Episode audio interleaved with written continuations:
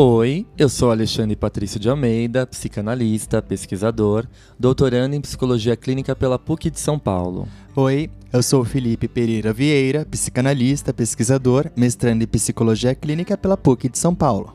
Essa é a segunda temporada do Pílulas Psicanalíticas. Um quadro mais curto e dinâmico aqui do Psicanálise de Boteco.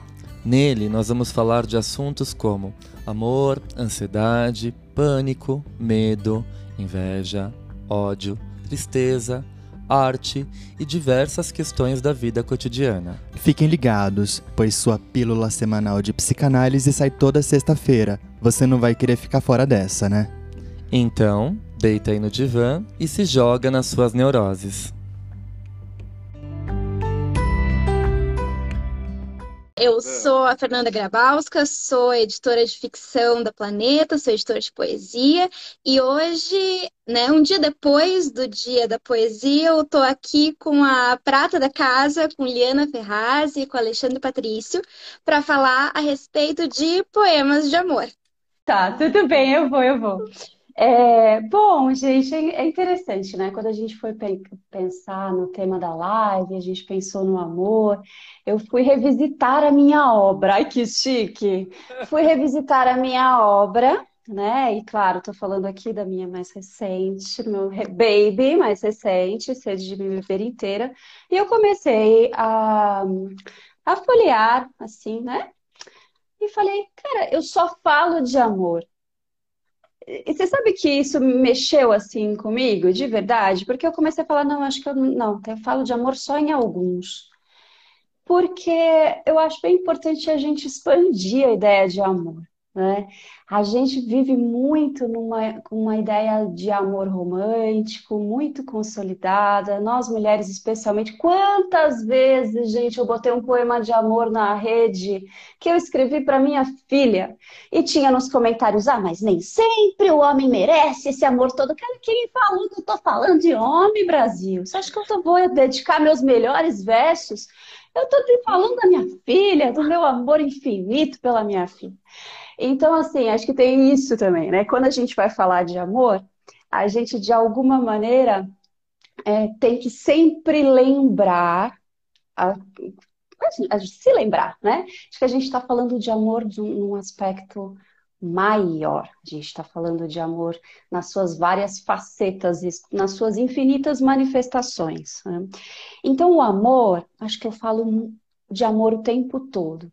E daí convocando também um pouquinho essa ideia de que o amor carrega em si muitas contradições, né? e que falar de amor não é só falar de coisas belas, ou de coisas líricas, ou de coisas suaves.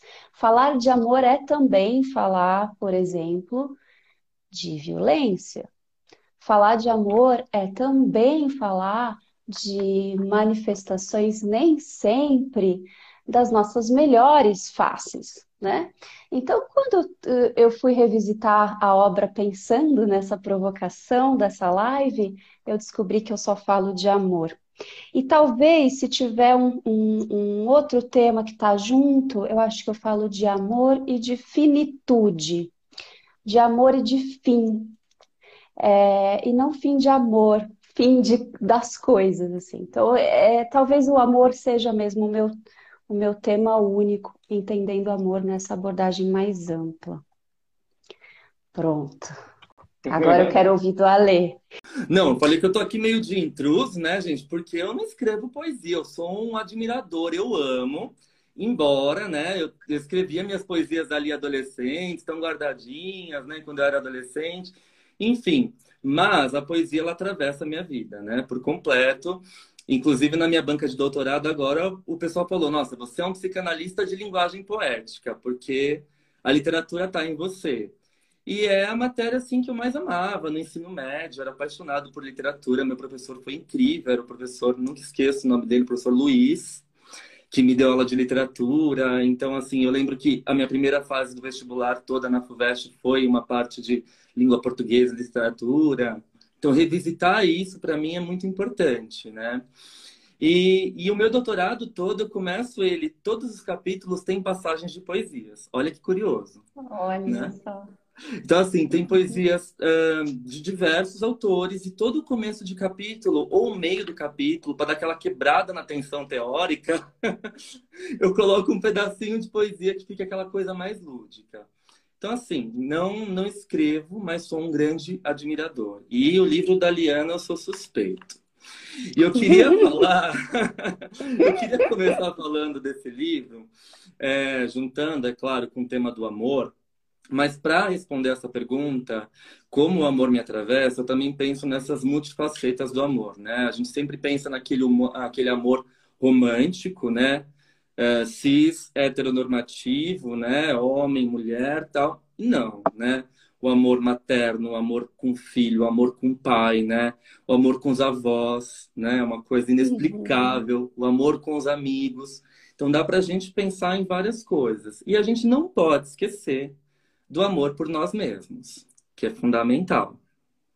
Né? Uhum. Então eu começo a problematizar essa questão partindo desse pressuposto. A gente sempre fala de um amor relacionado, relacionado, dirigido a um objeto. E o amor próprio, né? E aí a gente fica assim, ah, mas é, amor pelos livros, né? Colocaram aqui. É, amei também. e aí o que acontece? A gente sempre ouve assim, ah, primeiro você tem que se amar para poder amar alguém. Claro, faz todo sentido. Mas eu fico pensando, como que alguém vai se amar se não foi anteriormente amado, né? E aqui está o princípio dos cuidados, da rede de apoio, do ambiente, né? Que a psicanálise fala. E até hoje, às vezes, a gente acaba sendo julgado porque a ah, culpa, tudo culpa do pai e da mãe. Não é, é do ambiente cuidador. A gente nunca responsabiliza totalmente o pai ou a mãe, até porque não tem culpado, são um conjunto de fatores intrapsíquicos e intersubjetivos, né? Mas a primeira hipótese para a gente pensar é essa, a importância do amor, do amor próprio, que o Freud vai chamar de narcisismo primário, né? Então, esse narcisismo primário ele é constitutivo, e para ele acontecer, ele não vai brotar do bebê. Esse bebê tem que ser amado, desejado, pelo ambiente familiar. Por isso que um bebê, às vezes, que cresce em total condição de desamparo, tem grande possibilidade de desenvolver uma intensidade de sofrimentos psíquicos. Né? Porque a gente precisa desse laço do contato do outro, né? Para a gente poder vingar, para a gente poder se formar, né? É através desse espelho que a gente constrói a nossa identidade. O Winnicott tem uma fala muito bonita, né? Ele fala assim: a mãe é o espelho que reflete o rosto do bebê. Isso é lindo, Nossa. né? Uhum, uhum. É fantástico. E aí, quando eu penso muito nessa questão né, do narcisismo primário e do amor próprio, que é fundamental para a gente poder ter uma noção de quem é a gente, a nossa alteridade, né? Onde começa o meu espaço, né? Onde termina o meu espaço e onde começa o do outro, para não acontecer aquelas relações fusionadas. Quando a gente tem um eu muito frágil, né? Esse, esse eu e o objeto se fusionam. Ele se torna muito vulnerável, né? Então tem que ter um eu forte para saber quem é ele, o que é dele, o que é do outro, para não aconteça aquela mistura patológica, sabe? Tem que dar liga, mas cada um no seu lugar, né? Essa mistura às vezes pode fazer mal. E aí pensando nisso, olha que coincidência a pergunta costurou com. Eu não, poderia deixar de ler, né, gente? Eu acho que o, os poemas da Liana mexem muito comigo. E eu ia começar a live falando assim: ah, eu vou ler o meu preferido, né? eu tenho vários, tenho um top 10 aqui, mas esse tá entre, sei lá, o primeiro, o segundo, vai. É difícil decidir. E olha como conversa com esse tema, né? Receita do sucesso. Arrume a cama mas se não der, não arrume e durma mais um pouco. Faça exercício, mas se não quiser, descanse no sofá. Faça promessas e quebre as promessas se for o caso de comer deliciosamente um chocolate. A vida é gentil e sabe que os caminhos não precisam ser sempre nem de exatidão e nem de sacrifícios. Queria dizer para você deixar as coisas para depois. A louça é menos importante do que a fome. O chão é menos importante do que o seu corpo. Entre o chão e o corpo, lave o corpo com mais tempo. A roupa amassada desamassa com o tempo. mas o tempo não desamassa mais quando a gente gasta passando roupa. Consumir menos, precisar menos, ganhar tempo, deixar de seguir regrinhas de sucesso, esparramar na cama, desarrumada, deixar de se cuidar no salão ou arrancando pelos e peles e se cuidar fazendo nada, nada, nada. Essa palavra proibida, nada, esse sucesso impossível, essas fórmulas, esses dias curtos demais para tanta receita, azeda de felicidade. Que emoção! Não é? Pensando, né, o quanto essa essa poesia constrói com essa ideia do amor próprio, né? Esse sujeito que se permite contra esse sistema da produtividade, do excesso de autocuidado. Às vezes, o seu melhor autocuidado é você ficar deitado sem fazer nada. Exato, é isso mesmo. Ai, ai. Eu que... Posso pegar um ganchinho? Vamos, que assim, vamos embora. primeiro que eu, que eu adorei, eu adoro quando alguém lê os meus textos, porque primeiro que tem um susto que eu falo, meu Deus, eu escrevi isso, né? É, já reforçando essa ideia do outro como espelho e como eco também, né? O outro é nosso eco também. Então, ouvir você ler me deu, me ressignificou o poema em mim, deixou é, o texto, não sei, me devolveu. Que delícia. Obrigada, Aline. É, eu acho muito interessante, né, quando a gente pensa no amor próprio e como a gente tem receitas de felicidade e receitas de amor próprio também, né? E essa, essa visão que, que a gente facilmente pode ca cair de que a gente é um produto a ser aprimorado, né? Então, o amor próprio como um produto, é, uma atualização do software, né? Vamos atualizar, vamos melhorar o produto. Vamos, antes eu era uma Liana é, 2, agora eu sou uma Liana 3 Pro Max, né? Assim, é, então, de repente, eu vou melhorando, como se isso fosse possível. É, e é um desespero nesse lugar que eu tenho sentido, às vezes, que esse amor próprio está num campo de uma paixão adolescente que e, e nos colocando numa vitrine né? A gente se põe numa vitrine e a gente acha que a construção do amor próprio é um aprimoramento do produto que está à venda. Sim. Eu acho isso assim o, maior de serviço. E aí vamos lá falar um pouquinho, né? Assim, eu acho que tem muita tem muita a gente é da rede, né? A gente ama a rede social, a gente ama tudo isso, mas tem muito isso na rede, né? muito isso, um amor próprio por decreto. Então, de repente, eu estou. Ame-se. Ame-se. Gente, calma! Posso pensar um pouco? Pode licença, posso pensar um pouco? Acho que tem essa, essa, essa, essa uma necessidade que não tem exatamente a ver com amor no jeito que eu compreendo. Perfeito. Acho que o amor, o amor tem uma calma, né? O amor tem um tempo, precisa de um, de um, de um espaço para a gente balançar, para a gente desequilibrar, para a gente andar, né? O que, que, você acha disso, Ale? Quero Nossa, te ouvir. Eu, concordo super. Eu, por isso que esse, olha, como eu falei, né? Coincidentemente, esse era o poema que eu tinha escolhido para abrir a live, né? Eu falei, ah, vou fazer questão de ler porque é um dos poemas que mais mexe comigo. Porque é justamente um poema contra-sistema, sabe? Esse sistema que a gente diz justamente em que você, nessa era neoliberal, né, de que você é o seu próprio empreendedor, e isso consome toda e qualquer subjetividade, potência criativa do eu. Né? Então, o que, que a gente vê dentro desse sistema neoliberal de produtividade? Isso começa não a lá na fase adulta, não, com o sujeito trabalhando para poder pagar as contas e poder consumir. Não, isso já está começando desde criança. A gente percebe o quê?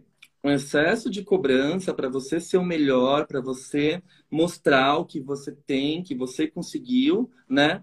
E nesse excesso de cobrança, o sujeito ele cai em contato com uma realidade objetiva tão profunda que não sobra nada de realidade subjetiva.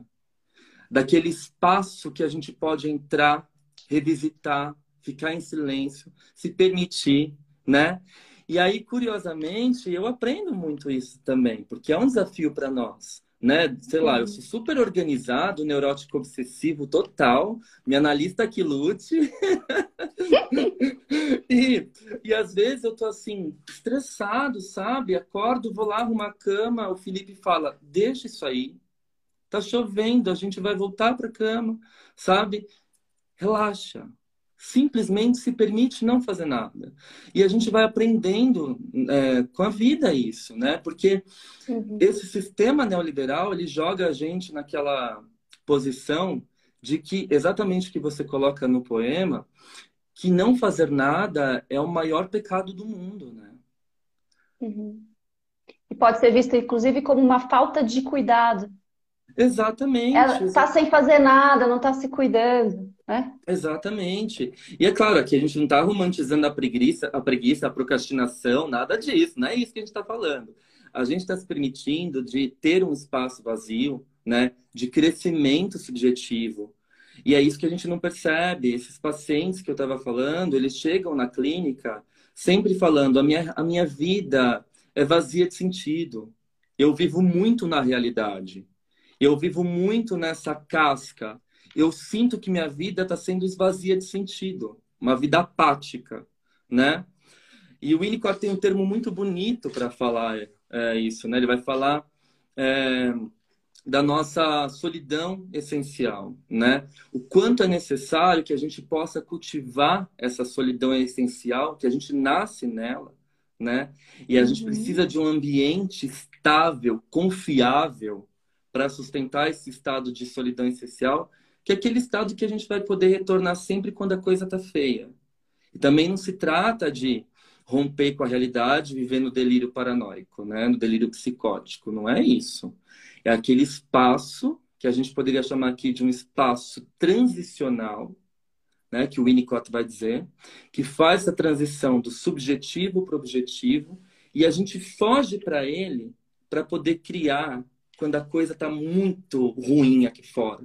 É o espaço que a gente escapa, mas ao mesmo tempo não é nem externo nem interno. É esse espaço transicional onde acontece a criação. Que Eu acho que o até é assunto para um papo bem longo, né? Eu adoro também. É, vocês estavam falando que tem até aquele livro Rapicracia, né? Que é aquela obrigação de estar constantemente feliz, estar constantemente produzido, mas deslocando para dentro dos relacionamentos, esses dias eu estava assistindo a um episódio de Six Feet Under, e que, é, que são os irmãos, que tem uma funerária, né? E daí eles lidam, lidam muito com essa questão do luto. E uma cliente perguntava para um deles e dizia assim: é, mas por que, que as pessoas têm que morrer? E o, moço respondia assim, não, para a gente valorizar mais a vida. E eu penso que no amor é até estranho perguntar, mas qual é o espaço do ódio, né? Porque às vezes tu precisa colocar uma separação e dizer assim, cara, não te, não te atura, eu te odeio, sai, sabe? Porque daí depois tu consegue uh, valorizar o amor e a ligação que tu tem a partir dessa dessa separação, a partir dessa solidão, né? É, e eu queria que vocês falassem um pouquinho mais ainda, né? Porque rendeu bastante papo isso aí dessa contradição é, no âmbito dos relacionamentos. Acho que pode, pode render samba. Agora vai o Ale, eu vou copiar a resposta dele. Bom, eu acho que esse amor e ódio, né, gente, não adianta, né? É, ele atravessa toda a nossa existência. Na verdade, ele é necessário nos momentos de maior angústia e ansiedade, né? Porque como que a gente vai lidar com a ambivalência? A ambivalência exige muita maturidade. Entende? E é um processo que a gente vai enfrentar a vida inteira. Você brigou com a sua mãe agora, você está odiando ela. Daqui meia hora você está amando. E você quer se desculpar. E você quer construir o laço. Você botou seu filho de castigo, você quer jogar ele pela janela. Passou, sei lá, 15 minutos, você está lá beijando ele, né? Então, é o tempo todo essa ambivalência. E essa ambivalência, ela exige, ela exige maturidade do sujeito. Então, é até necessário que no começo da vida a gente possa, né, nos momentos mais primitivos e arcaicos do nosso amadurecimento, a gente possa fazer essa divisão de bom e mal. E para isso, né, o campo simbólico nos ajuda muito, porque as histórias elas trazem o quê? O lobo mau né, e a Chapeuzinho boazinha. A bruxa Entendi. má, né, e a princesa boazinha. Então sempre tem um bom e um mal que ajuda a criança a fazer essa dicotomia, essa divisão para aliviar a carga da ambivalência, né? Exatamente, Uhum. vamos colocar aqui, ó. Lembrei da Melanie Klein, porque ela é a autora que vai dizer isso, né? Quando ela fala da cisão do seio materno como metáfora entre bom e mal. O bom é aquele que cuida, que acalenta, que acalma. O mal é aquele que deixa o bebê passar fome, esquece um pouco daquele bebê e tal. Mas para o bebê lidar com essa mãe, que é uma pessoa inteira, ele precisa fazer essa divisão inicial. A mãe boa que cuida e a mãe má que me deixa sozinho. Então, esse bom e mal está o tempo todo nos atravessando. E conforme a gente vai amadurecendo, a gente une isso e cria a capacidade de lidar com a ambivalência. Então, é o que eu falei recentemente no podcast, né? Por que, que o país está tão polarizado? Porque nós estamos num funcionamento imaturo, né? 880, bom e mal. Ninguém consegue entrar num ponto de ambivalência. Então, a gente precisa amadurecer psicicamente, emocionalmente, para poder lidar com essas ah, divergências, né? E com um sentimento de ambivalência que é um constante desafio na vida. É muito difícil a gente admitir que a gente ama a mesma pessoa que a gente odeia, ou vice-versa. Uhum, uhum. Nossa, sim, total. E é engraçado que eu falei no começo, né, que eu achava que a, minha obra falava toda sobre amor e sobre finitude. De alguma maneira eu coloquei essas coisas em oposição, mas acho que eu estou entendendo agora que, que não, não são opostas, né? Mas talvez sejam, se- sejam complementares, uma precisa da outra, né? Mesmo que a finitude seja dentro de uma trajetória amorosa, né? Eu termino uma relação e começo outra para renovar a mesma relação muitas vezes, né? Eu tenho, eu quero ler um poema meu que eu estava procurando aqui, que eu, que eu lembrei muito. Quando você fala da ambivalência, Lê, é, se, se chama Labirintite. Eu sou uma mulher para não casar. Por favor, peça-me em descasamento e jure não me amar para sempre. Não quero amor imperecível como óleo de soja, sal ou qualquer coisa dessas que ficam úmidas de tão guardadas. Não ponha um anel no meu dedo. Diga que me ama só de vez em quando. Eu canso. Sou mulher para não casar. Que é essa ideia desse amor que precisa do balanço. Precisa do balanço. E claro que eu estou falando aqui, né, do casamento também como uma uma metáfora, né? Assim, acho que tem, tem gente que casa, que põe aliança no dedo, que faz tudo ritual e consegue manter. Esse jogo, né? Aqui eu tô usando, tô usando essa licença poética é, para a gente questionar mesmo esse padrão, porque você falou, né, que tem a Chapeuzinho, mas o, o- e tem, mas tem o Felizes para Sempre também, que dá uma ferrada, né, com o imaginário. O Felizes para sempre é traumático, né? Porque a gente É passa a vida inteira procurando ele. Fala assim, quando que Uhum. chega a hora do meu Felizes para sempre, né? Pois é, e para as meninas em especial, né, esse imaginário, assim. Então, quem é esse lobo mau? Ah, esse lobo mau é alguém que eu não conheço, né? Você vai disfarçando que você não está percebendo que ali na história você que está falando de uma coisa também que não é exatamente para crianças, não é? Essa história dessa comissão toda do lobo mau e tudo mais. Sim, Tem todo, tem toda uma sim, história aí que, sim, que é totalmente simbólica, né? sim. Então, essa parte a gente deixa, a gente deixa o amor romântico para a dinâmica do Felizes para Sempre. E Perfeito. aí a gente fica nessa tentativa, né? Então, acho que também tem, quando eu falo da finitude, talvez eu esteja falando da ruptura dessa ideia mesmo desse amor muito pacificado, tão pacificado que tedioso, e que e de alguma maneira uma ruptura também num lugar que assim é, o amor não é uma atividade apenas de contemplação, né? Eu me coloco para ser contemplada e por isso sou amada, né? Acho que isso também é uma posição da mulher que a gente tem que romper, porque senão a gente cai um pouco fácil nisso. Daí vou ler só mais uma aqui, que é. Vamos. Não, e nenhum dos que eu separei eu tô lendo, tá? Que a conversa foi levando a gente para outro lugar. Que é assim: quando eu inteira, você parte. Você só me ama fatiada. Da imensidão de mulher que sou, você não sabe quase nada. Hum. Que é essa ideia de, desse amor fatiado, né? Então, assim, você ama o que você consegue enxergar de mim e o resto você esconde para poder ser feliz para sempre, né? Não queremos. Queremos o lobo mal, a vovozinha e todo mundo. Todo Exato. mundo aqui. Exatamente, né? Eu, exa quando você fala isso, né, da, desse amor fatiado, né? Sensacional. Eu fico pensando, o que, que é esse fatiado, né? Todo cindido, é todo partido. Eu lido com essas partes que eu tolero. São boas para mim, as outras eu não quero, né? Então não é um amor uhum. inteiro. Não é um amor que me aceita, né, da minha forma, com a minha totalidade, né? Então eu fico pensando, acho que o maior desafio do amor, né, a gente sempre fala isso em psicanálise, é ser você mesmo e permitir que o outro também possa ser ele mesmo. Sim, né? Sim. Então, uhum. eu acho que quando você traz essa ideia, Li, de desconstruir essas questões, né, assim, ou da romantização, que ali a gente parte para uma idealização que causa muito sofrimento, né? A gente sabe disso porque toda idealização causa sofrimento, a gente demora para sair daquele lugar que a gente colocou o ideal e a gente está junto com ele, né? Uh, então, ou tem essa idealização, ou tem aquela coisa também de, ah, é só ruim, não presta, tal. Então, poder construir, né, e lidar com essa, essa parte inteira é exatamente o que você traz nos poemas, essa desconstrução e sair desse patamar de ideal, tão, tanto de bom quanto de ruim, né? É justamente essa ambivalência, esse laço amor-ódio, que faz parte da essência humana. Uhum, uhum. Muito bom. Tem um. É, eu não estou conseguindo ver as perguntas aqui, mas tem.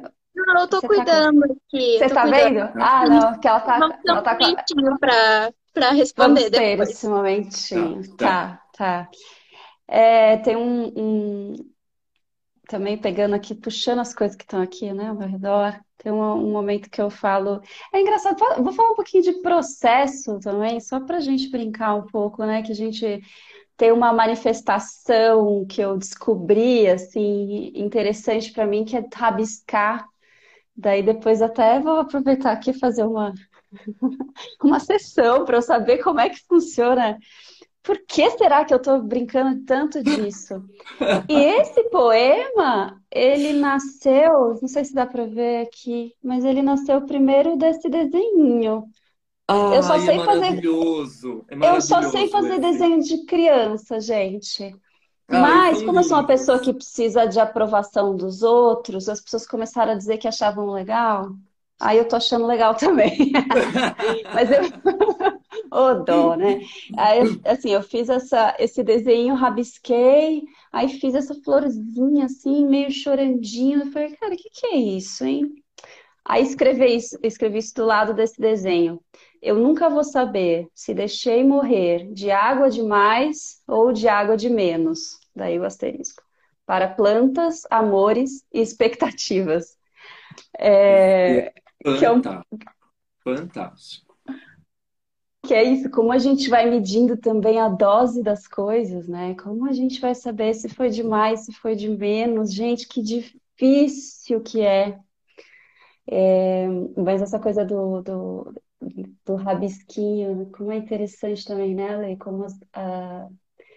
Isso tem a ver com fazer nada. Ah, olha lá. Eu... É, eles estão pedindo ver... livro, né? E eu estou mostrando, é esse aqui. Gente. Muito bem! Olha, eu sou uma pessoa que não administra bem olhar para a câmera, responder e ler chat. É... Ai, eu, também tô, eu tô aqui com é meu TDAH assim, ó, gente, meu. É que eu tô aqui. É, olha só, uh, a gente estava falando aqui de processo, a Lê falou de podcast. É, de um modo ou de outro, acho que vocês dois trabalham uh, de modo a aproximar pessoas de um certo assunto, né? Eu acho que a, ali trata muito uh, do autoconhecimento, dessa, né, de, desse desejo e falta ali do autoconhecimento, e ela traz né, conceitos da psicanálise de forma é, mais acessível, né? Mais, é, é mais acessível. É, então, eu queria que vocês falassem um pouquinho dessa relação com as. Isso, olha só que espetáculo. É, a, dessa relação, uh, desse trabalho com redes sociais, como é que, como é que é, como é que não é, seus caminhos e frustrações. Mais alegrias, né? Vamos combinar. Eu vou, eu vou. Eu tá. vou porque eu vou puxar aqui o, o rabisquinho, né? Tá. É, o rabisquinho, ele é uma coisa que me acompanha desde sempre. Uma pessoa, acho que as pessoas que estão aqui com a gente vão se identificar, porque quando eu falo isso, eu não consigo ficar quieta. Se eu estiver te ouvindo e tiver com um guardanapo na minha frente, eu vou picotar esse guardanapo até ele virar uma farinha de guardanapo. Se eu tiver com um papel e uma caneta, eu vou rabiscar até, não sei, preencher a página. Não consigo, tá? Tenho essa dinâmica assim hiperativa. Então eu sempre rabisquei. Os meus desenhos de hoje, que são que estão no livro, se eu tivesse meu caderno de quando eu era adolescente, provavelmente são os mesmos porque é um rabisco de deixar fluir, né? E é um pouco dessa manifestação de quando a gente está fazendo nada. Por isso que eu também acho o nada muito importante, porque é no nada que a gente se manifesta livremente também, sem essa preocupação do resultado. No meu caso, é, isso, como eu estou trabalhando na subjetividade, daí a gente entra nessa, nesse lugar que é meio paradoxal. A subjetividade é meu trabalho. Então eu sempre mergulho no nada. Isso, eu sou formada em artes cênicas, né? Então essa é uma coisa que eu aprendi como atriz que é você pode estar imersa num processo, num laboratório de descoberta da personagem. Existe uma luzinha que está acesa ali, que está capturando isso como material criativo. É, então, a minha subjetividade é meu material de trabalho. Então, tem sempre um lugar que é fazendo nada, mas tem uma luzinha aqui que fala: opa, isso aqui vira coisa para os outros. Porque o artista tem esse desejo de que esse diário, de que esse rabisco seja para alguém. E eu resolvi que eu ia ter um Instagram. Obsessiva que sou, falei, se eu tivesse Instagram, não vai ser eu ter um Instagram. Eu vou fazer esse Instagram até ele bombar, porque eu não vou deixar isso pela metade. Eu deixo muita coisa pela metade, mas o Instagram eu jurei que não. Então eu me dispus a publicar dois anos todos os dias, gostando ou não gostando do que eu, do que eu tinha escrito naquele dia. E eu publiquei dois anos todos os dias sem parar. O Instagram foi né? Foi um exercício super interessante. E depois desse tempo, acho que até um pouquinho antes de dar dois anos, eu falei: tudo bem, só que existe um jeito de fazer poesia que é próprio dessa rede. Então, o meu processo do rabisco, da minha letra e disso numa composição mais ousada, inclusive desconstruindo palavra, rabiscando, separando, coisas que eu não sei fazer. Isso é uma outra, é uma outra coisa que eu gosto também de contar. Eu acho que a nossa dificuldade pode ser um dispositivo de linguagem. Eu não sei mexer em Photoshop. Eu não sei editar, eu não sabia, eu não sabia fazer a minha palavra riscadinha. Então, já que eu não sei fazer, eu faço no papel e tiro uma foto, né? Eu não sei fazer, então faço o que sei, logo crio um estilo. Olha só. Lindo. Que é o jeito da gente olhar também para o que a gente não sabe fazer, né? Então, como eu não sabia mexer no Photoshop, mas estava lidando com, uma, com, uma, com um veículo que é puramente é, de imagens, né? É, foi o jeito que eu achei. Então, a poesia visual ela vem para comunicar de uma forma dinâmica, rápida e ao mesmo tempo é, daí tem essa, devo... essa o que volta para mim. Volta para mim que eu posso ser sintética. Volta para mim que, que construir com poucas palavras um pensamento complexo é difícil pra caramba. Não é fácil. Então, assim, tem, tem essa relação de circunstância dada, que é outra coisa no teatro também. O teatro fala muito qual a circunstância dada, qual o espaço que você está. Então, é, eu acho que essa, eu sinto que essa relação também com os meus leitores, de alguma maneira, é dada muito por isso. Cria identificação, tem uma imagem ali que é de Instagram. E nesse livro eu quis trazer e trouxe, meu Deus, é um sonho. O livro tem 70 páginas feitas à mão. E eu fiz tudo de novo, imagina para a pessoa que não desenha, eu olhando para o meu próprio desenho, copiando o meu próprio desenho. Foi um processo assim. Mas sorte que é o desenho que eu faço desde sempre, porque eu só sei fazer os mesmos, né? Mas acho que, que era isso a pergunta? Eu me perdi um pouco, Fê. Não, Era isso? perdeu não. Não me perdi, obrigada. Não, não. Amo, amo. Gente, é, olha, é, esses poemas visuais, para mim, eles são encanto, assim, são a cereja do bolo do livro, né? Porque eles são gostosos, são lúdicos, né? Eu fico lembrando muito do jogo do rabisco que o Winnicott fazia com os pacientes dele, né? Então, como que funcionava esse jogo? Ele desenhava, o paciente fazia outro risco, ele ia lá fazer outro risco, ele ia lá fazer outro. E no final eles formavam uma figura em conjunto. Olha que lindo, uma construção conjunta.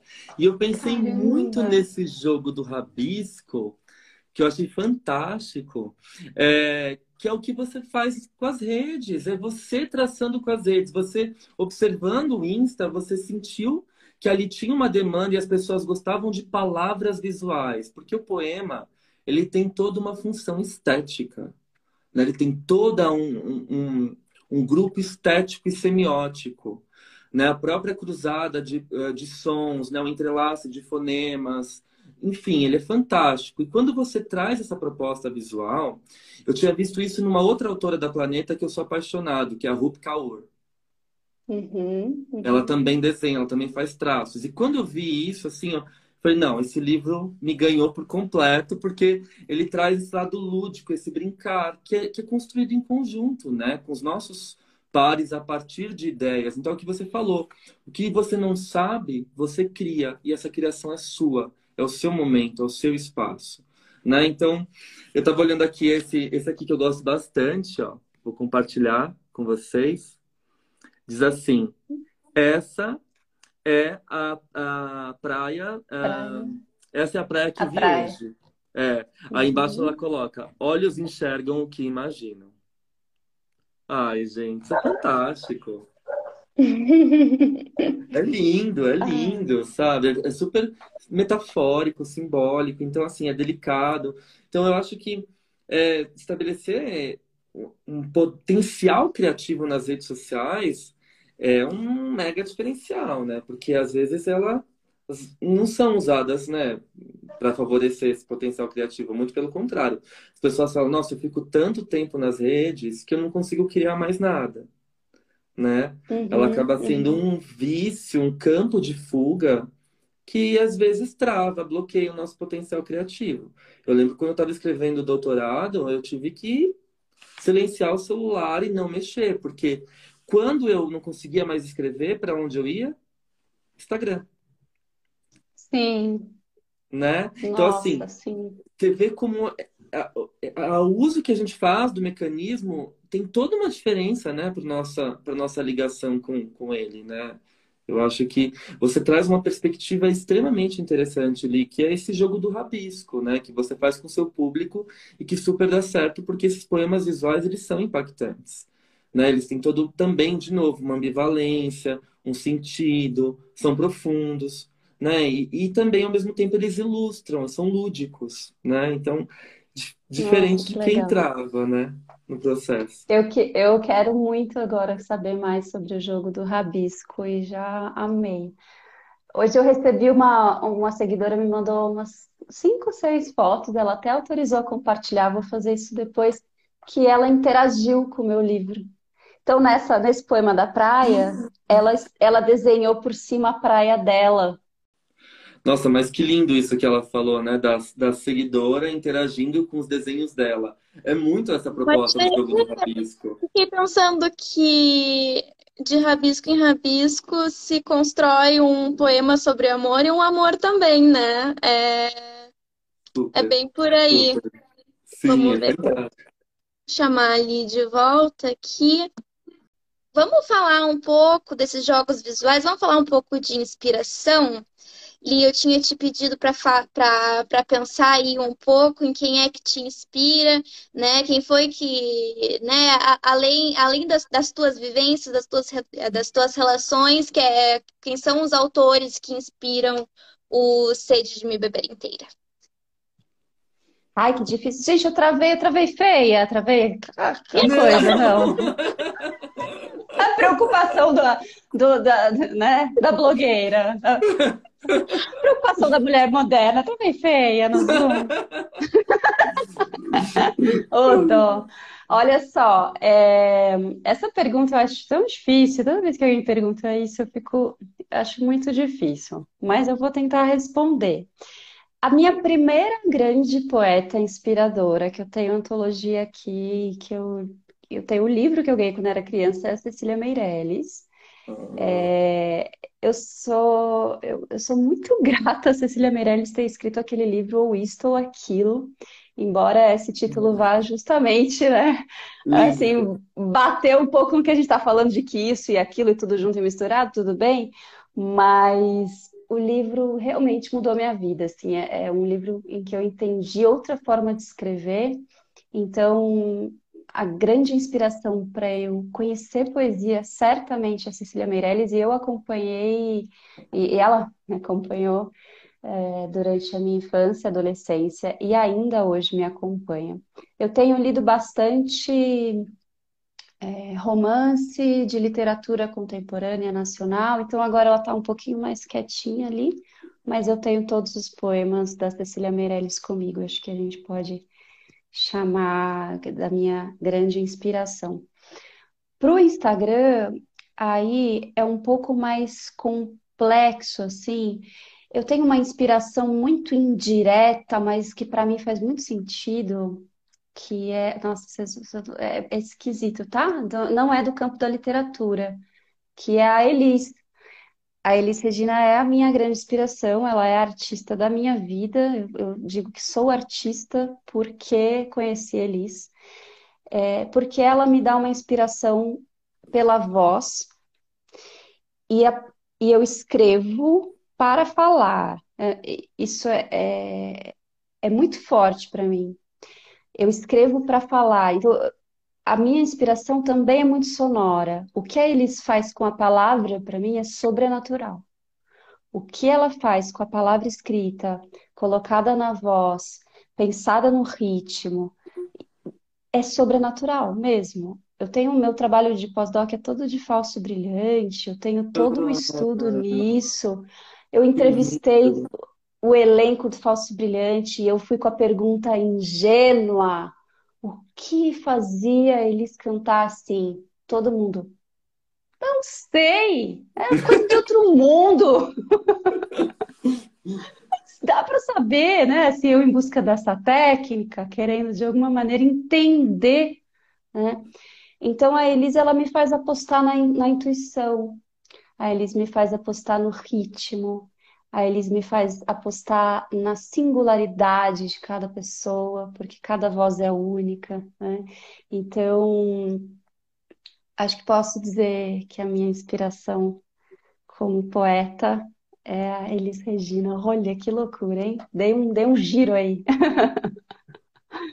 Faz sentido? Faz um pouco, né? Ah, se faz sentido para você, né? Obrigada, obrigada. Pois é. Pois é. Lindo, lindo. É que é um jeito de escrever, né, gente? Quando a gente também entende a composição, né? Quando a gente pensa que a escrita é uma composição, toda composição é inspiração. Às vezes a composição de uma, de um, de um, de uma pintura, às vezes uma composição de uma paisagem, a composição, né? É, eu acho que a escrita é a composição, então a música é muito inspiradora para a escrita. Está falando isso ali, eu fico pensando assim, o quanto é, eu aprendi ao longo. Eu falo que assim, o período que eu mais aprendi a escrever, eu sempre adorei, tinha uma relação muito forte com a escrita também, mas o período que eu aprendi de fato, porque eu tive um orientador muito bom, muito professor mesmo em primeira pessoa, sabe? Aquele que acompanha, que te critica, mas sem te destruir que sabe como te ajudar a te fazer crescer. Foi o meu professor orientador do mestrado no, no doutorado, né, em psicologia clínica na PUC de São Paulo. E foi o período que eu aprendi a escrever. Eu escrevia alguma coisa, mandava para ele, e ele falava assim: Alexandre, amplia isso, se coloca, se ponha no texto. Você está muito técnico. Não tenha medo, né? E aí uma coisa que eu, eu lembro muito, né? O Winnicott ele vai dizer: quando bebê está ali, né, num estado de dependência absoluta, olha a potência desse paradoxo. Ele precisa criar o ambiente que está ali para ser encontrado. O bebê cria o ambiente que está ali para ser encontrado. Ou seja, é uma ilusão de onipotência e isso precisa ser mantido, porque é, o, é a base do nosso potencial criativo. Então, por exemplo, eu só crio aquilo que eu vou encontrar, de acordo com a minha necessidade. Então, o bebê cria o seio da mãe, por exemplo, quando está com fome. Mas uhum. o seio tem que estar tá ali para ser encontrado. Senão essa criação ela cai no vazio. Olha que lindo essa relação, né? Objeti objetiva e subjetiva, né? Dentro e fora, né? Isso é fantástico, assim. Então eu fico pensando, eu criei algo que estava ali para ser encontrado, né? Meu orientador queria ler algo meu. Ele falou, Ale, mergulha na sua experiência, mergulha na sua vivência e se coloca no texto. Então, assim, é curioso falar isso, né? Que dentro de um programa acadêmico, eu aprendi a me colocar em primeira pessoa, né? Sendo que muitas uhum. vezes o que é cobrado é um texto técnico, impessoal, né? E muito pelo contrário, não foi dessa forma que eu aprendi a escrever, né? Tanto que o, né? E o Alfredo ele leu o meu o Psicanálise de Boteco, ele faz o prefácio inclusive, né? E ele fala assim: "Nossa, Alexandre, é é, é, é sensacional como você conseguiu brincar, né, com a sua escrita nesse livro. Uma escrita assim leve, né, tranquila. Uhum. Então, embora técnica, né, com rigor também. Então, eu acho que isso conta muito, né? E eu sou muito grato a esses professores que marcaram nossa vida, meu professor de literatura, o meu orientador, né? Tenho uma relação assim de muita admiração por ele. É... Mas é isso, eu fiquei encantado com o seu amor, essa admiração pela Elise Regina, assim. Fiquei fascinado ali, porque é uma, é uma relação de meio que é isso, né? A Elise dá contorno e formato à palavra que está ali para ser cantada, né? Uhum. Olha que lindo. A palavra que está ali para ser cantada, ela pega, bota no ritmo, no balanço e vai embora, né? E daí, de novo, eu fazendo da dificuldade um dispositivo poético, porque eu não sei cantar. Olha só! Eu achei que você cantava. Não, olha, eu não sou um terror, né? Uhum. Mas eu jamais, você jamais vai me ouvir cantar, assim, não é, não faz parte. Quer dizer, no palco como atriz eu canto, eu mando ver. Tá, tá. Mas assim, de cara limpa, a paisana, não. Mas eu, eu precisei Aliás, né, é, fiquei sabendo recentemente que o livro está no Spotify, em audiolivro, né? O Cedinho Beber Inteiro entrou no Spotify. Então, ah, eu li o livro inteiro, porque é o meu jeito de cantar, né? Que é colocar a palavra no mundo, seja no papel, seja no ar mas é uma dinâmica de presença, né? E é engraçado porque o podcast é interessante, né? Que você pode, a gente fala dessa coisa da voz, você pode ter um conteúdo incrível, se a pessoa não gosta da tua voz, ela não quer te ouvir. Tem uma coisa que é sua, né? Tem uma coisa que é só nossa. Eu adoro, eu sou bom, minha pesquisa em artes cênicas é, é na voz, né? Então você deve ouvir a pergunta, Lê, você ouve muito isso? Ai, a sua voz me acalma, o Ufa. jeito que você fala. E aí, pensando um pouco nessa, até nessa ideia de amor próprio, né? Que se a gente fosse entender também que existe uma maneira de se amar, a gente tenderia a padronizar e perder o que temos de único também, né? A voz ela é isso, assim, a, gente está caindo agora com alguns padrões vocais, ainda bem, então você não, antes você tinha que ter uma voz neutra, aspas, aspas, aspas, né? Verdade. Não podia ser todo que tinha uma, toda uma história. Eu acho que o podcast, falando de rede também, ele veio para trazer uma liberdade para a voz e para a gente ser o único, né? Você ouve muito da sua voz, Ale? Do seu jeito Olha, de falar? Olha, eu tenho, eu confesso que eu morro de vergonha, assim, quando eu gravo alguma coisa, dificilmente eu vou ouvir. Às vezes, e quando eu ouço, eu sou crítico, né? Acho que claro. é, não tem como. Mas eu recebo sim, eu recebo, nossa, a sua voz me acalma tanto. Tinha, olha que curioso, às vezes tem ouvintes do podcast que falam assim, Ale, eu escuto o podcast desde quando começou, vai fazer dois anos, né? E eu não tinha coragem de te seguir porque eu tinha medo da sua imagem destoar muito da sua voz. Olha isso! Né? Aí eu peguei e falei assim, e aí, destoou muito? Ela falou assim, não, ainda bem. Que é olhos enxergam o que imaginam, né? Sim, exatamente, exatamente. É o trecho da sua poesia, né? Exatamente. É. Que é quando a gente lê um livro, né, e vai ver o filme e fala, esse não é o meu personagem. Sim, sim. Nossa, então é, eu acho curiosa essa relação, né, estética também com a voz, né, com o som, que também atravessa a palavra, né? A palavra cantada, a palavra falada, né? Então eu acho que uhum. isso que você falou da voz é sensacional, Li, eu concordo super. Ai, que legal. Gente, a gente, sem se esforçar muito, fechou uma hora de live, hein? Ah. É muito assunto, muito assunto, pois muito, né? amor. Então, assim, a gente está em véspera de feriado, né? Então, acho que vamos fazer uma rodada final e depois a gente dá um adeus, um até breve para quem está nos acompanhando. É, vamos fazer mais uma rodada de leitura poética? Ale, Eliana, vocês escolhem alguma coisa para ler para gente, para se despedir? Escolho, eu vou escolher um poema da Liana que eu sou apaixonado, que eu marquei aqui. Eu falei, esse eu vou ler ao final. Ainda deixei uma setinha maior. eu Ai, que amor. Organizado, organizado. Eu organizado. amo. Aí, bom, esse eu acho que mexeu muito comigo, eu vou falar por quê. Engraçado, Li, ele está ao lado do poema visual também, que você coloca saudade é organizar dentro da gente um lugar gostoso para alguém morar. E esse poema mexe muito comigo, né? Porque ano passado eu perdi uma das pessoas mais importantes da minha vida, que é a minha avó paterna, né? Eu dediquei todo o meu doutorado à escrita do Psicanálise de Boteco, à escrita do meu outro livro, todos foram atravessados por esse luto. Né? Eu terminei a escrita de todos eles depois da perda dela. Né?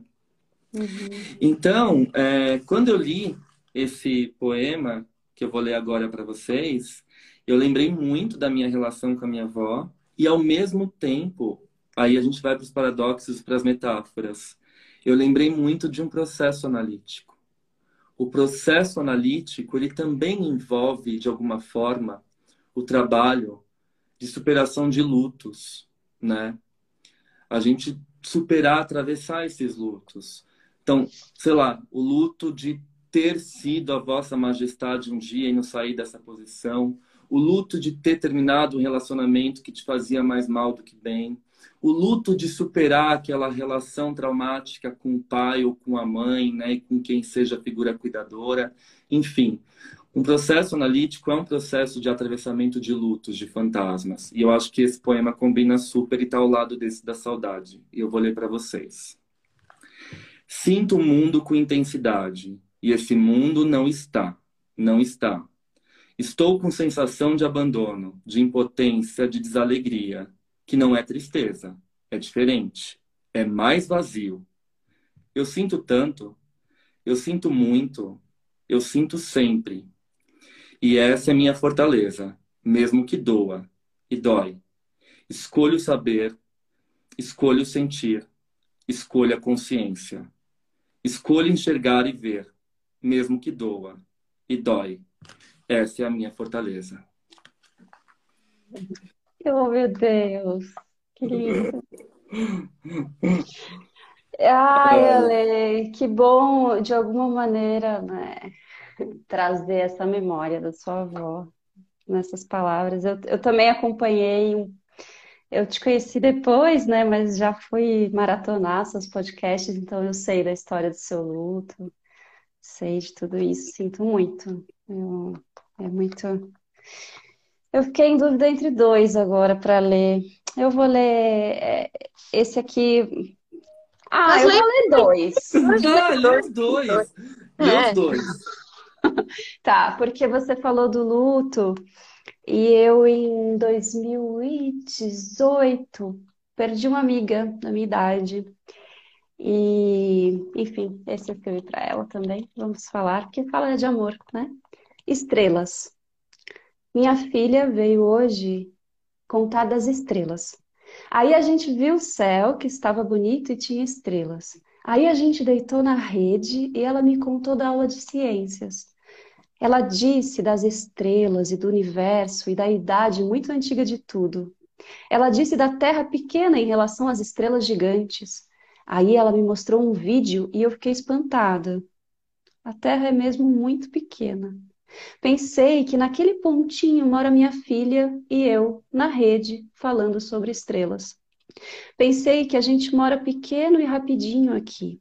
Pensei que a gente mora ao mesmo tempo infinito aqui, ou lá na estrela gigante, ou aqui dentro de mim, ou no que eu tenho quando penso em alguém. Pensei na vida e me senti calma. Pensei na morte e me senti calma também. Você sabe do que são feitas as estrelas, mamãe? Pensei numa resposta tão bobinha que não disse em voz alta. Não por acaso ontem minha filha veio me ensinar sobre as estrelas e o pontinho e a imensidão, e veio me deixar parte disso com um contorno bem frágil e passageiro. Pele. É que eu estava precisando lembrar dos infinitos para conseguir acalmar a despedida. Você sabe do que são feitas as estrelas, mamãe? Acho que as estrelas são feitas da gente olhar para elas. A minha amiga Mel, infinita. Ai, que fantástico. Que lindo, é muito. Eu gosto fantástico. muito disso. Baseado em fatos muito reais. Minha filha é uma pessoinha fantástica. Vamos lá para a gente terminar. Eu acho que esse aqui, eu fiz um recentemente um lançamento na minha cidade, é, dia 8 de outubro, e eu li esse poema emocionadíssima. Acho que estamos aqui num momento propício para esse. Vamos lá. Urgente. É urgente e delicado acreditar no futuro urgente e delicado e sutil perceber o fluxo do amor. Urgente, delicado e violento e demorado escolher os caminhos e seguir na esperança. É urgente e delicado colocar os pés no chão e levantar da cama. Delicado e arrebatador organizar a rotina com espaço para encantamento. Urgente que os olhos se levantem e se encontrem e se sorriam. Urgente e delicado acolher como um pequeno pássaro qualquer coisa que se entenda como fé.